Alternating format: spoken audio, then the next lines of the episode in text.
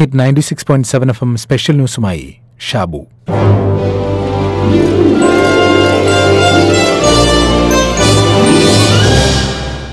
ജനാധിപത്യ അധികാര വികേന്ദ്രീകരണത്തിന്റെ ഭാഗമായി ഭരണഘടനയുടെ എഴുപത്തിമൂന്ന് എഴുപത്തിനാല് ഭേദഗതികളിലാണ് തദ്ദേശ ഭരണ സംവിധാനങ്ങളിലേക്ക് കൂടുതൽ അധികാരം കൈമാറുന്ന സാഹചര്യം ഉടലെടുത്തത്. അധികാരം ജനങ്ങളിൽ എത്തുക അതായത് സാധാരണ ജനങ്ങളിൽ നിന്ന് അധികാരം തുടങ്ങുക എന്നതായിരുന്നു ആശയം. ത്രിതല പഞ്ചായത്ത് സംവിധാനം നിലവിൽ വന്നു. അതിന്റെ ഭാഗമായാണ് അഞ്ചു വർഷം കൂടുമ്പോൾ തദ്ദേശ തെരഞ്ഞെടുപ്പുകൾ അരങ്ങേറുന്നതും. ഏതാണ്ട് മുപ്പത്തിയഞ്ചു ലക്ഷത്തോളം ജനപ്രതിനിധികളാണ് ഇങ്ങനെ തെരഞ്ഞെടുക്കപ്പെടുന്നത്. വികേന്ദ്രീകരണത്തിലൂടെ അധികാരം ജനങ്ങളിലേക്ക് എന്ന തത്വം പ്രയോഗവൽക്കരിക്കുകയാണ് തദ്ദേശ ഭരണ സ്ഥാപനങ്ങളുടെ പ്രഥമ ലക്ഷ്യം. അതിലൂടെ സമഗ്രമായ വികസനം ജനങ്ങളുടെ പങ്കാളിത്തത്തോടെ പൂർണമാവുക. ഓരോ പ്രദേശത്തിന്റെയും വികസന രീതി അവിടെയുള്ള ജനങ്ങളുടെ ഇഷ്ടത്തിനും താൽപര്യത്തിനും അനുകൂലമായി വിന്യസിക്കുവാൻ ഈ ഭരണരീതിയാണ് ഏറ്റവും അനുയോജ്യമായത് എന്നതാണ് ഇതിന്റെ ഏറ്റവും അടിസ്ഥാനം. പ്രാഥമിക ആരോഗ്യം പ്രാഥമിക വിദ്യാഭ്യാസം ശുചിത്വം എന്നിവയാണ് ഇതിന്റെ പ്രധാന പരിഗണനയിലുള്ളത്. മുൻ പഞ്ചായത്ത് രാജ് സെക്രട്ടറിയായിരുന്ന ടി കെ രഘുനാഥൻ ദി ഹിന്ദുവിൽ എഴുതിയ throttled at the grass Roots എന്ന ലേഖനത്തിൽ തദ്ദേശ സ്ഥാപനങ്ങളുമായി ബന്ധപ്പെട്ടിട്ടുള്ള അഴിമതിയെ ചൂണ്ടിക്കാട്ടുന്നുണ്ട്.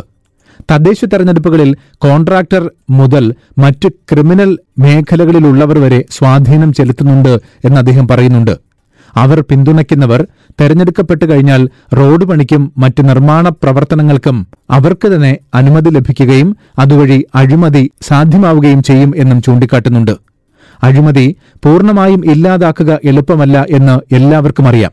അതിന് ധാർമ്മികതയുള്ള നേതാക്കളുണ്ടാവണം രാഷ്ട്രീയ പ്രസ്ഥാനങ്ങൾ തയ്യാറാവുകയും വേണം. അതിനുമൊക്കെ അപ്പുറം തെരഞ്ഞെടുക്കപ്പെടുന്നവർക്ക് അവരുടെ ആവശ്യങ്ങൾ നിറവേറാനുള്ള പ്രതിഫലം ഭരണഘടന ഉറപ്പു നൽകണം. അടിസ്ഥാന ആവശ്യങ്ങൾക്ക് പോലും തികയാത്ത ശമ്പളമാണ് ഇവർക്ക് കിട്ടുന്നതെങ്കിൽ പലരും അഴിമതിയിലേക്ക് വഴുതി വീഴുകയും ചെയ്യും. ഇവർക്ക് ലഭിക്കുന്ന ആനുകൂല്യങ്ങളുടെ കണക്ക് നോക്കാം. ജില്ലാ പഞ്ചായത്ത് പ്രസിഡന്റിന് പതിനയ്യായിരത്തി തൊള്ളായിരം രൂപയാണ് പ്രതിഫലം കിട്ടുന്നത്. വൈസ് പ്രസിഡന്റിന് പതിമൂവായിരത്തി ഇരുന്നൂറ് സ്റ്റാൻഡിംഗ് കമ്മിറ്റി ചെയർമാന് ഒൻപതിനായിരത്തി നാനൂറ് അംഗങ്ങൾക്ക് എണ്ണായിരത്തി എണ്ണൂറ് രൂപ. സാധാരണ ബ്ലോക്ക് പഞ്ചായത്ത് പ്രസിഡന്റിന് പതിനാലായിരത്തി അറുന്നൂറ് രൂപയാണ് മാസശമ്പളം വൈസ് പ്രസിഡന്റിന് പന്ത്രണ്ടായിരം സ്റ്റാൻഡിംഗ് കമ്മിറ്റി ചെയർമാന് എണ്ണായിരത്തി എണ്ണൂറ് അംഗങ്ങൾക്ക് ഏഴായിരത്തി അറുന്നൂറ്. നഗരസഭയുടെ ചെയർമാന് പതിനാലായിരത്തി അറുന്നൂറ് വൈസ് ചെയർമാന് പന്ത്രണ്ടായിരം സ്റ്റാൻഡിംഗ് കമ്മിറ്റി ചെയർമാന് ഒൻപതിനായിരത്തി നാനൂറ് കൌൺസിലർക്ക് ഏഴായിരത്തി അറുന്നൂറ്.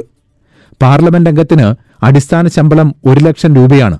മണ്ഡലം അലവൻസും മറ്റ് വരവുകളും ചേർത്താൽ ആകെ രണ്ടര ലക്ഷം രൂപ മാസം കിട്ടും.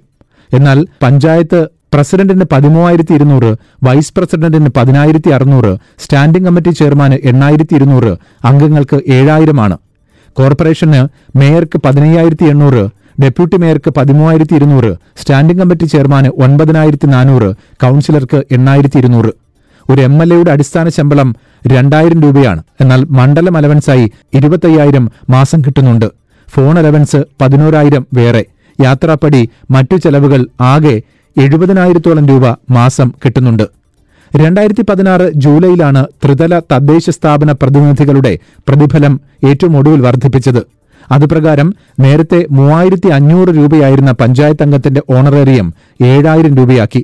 പ്രസിഡന്റിന് ആറായിരത്തി അറുന്നൂറ് രൂപയുണ്ടായിരുന്നത് പതിമൂവായിരത്തി ഇരുന്നൂറാക്കി വൈസ് പ്രസിഡന്റിന് അയ്യായിരത്തി മുന്നൂറ് രൂപയുണ്ടായിരുന്നത് പതിനായിരത്തി അറുന്നൂറാക്കി സ്റ്റാൻഡിംഗ് കമ്മിറ്റി ചെയർമാന് നാലായിരത്തി ഒരുന്നൂറ് രൂപ എണ്ണായിരത്തി ഇരുന്നൂറ് എന്നിങ്ങനെയാക്കി.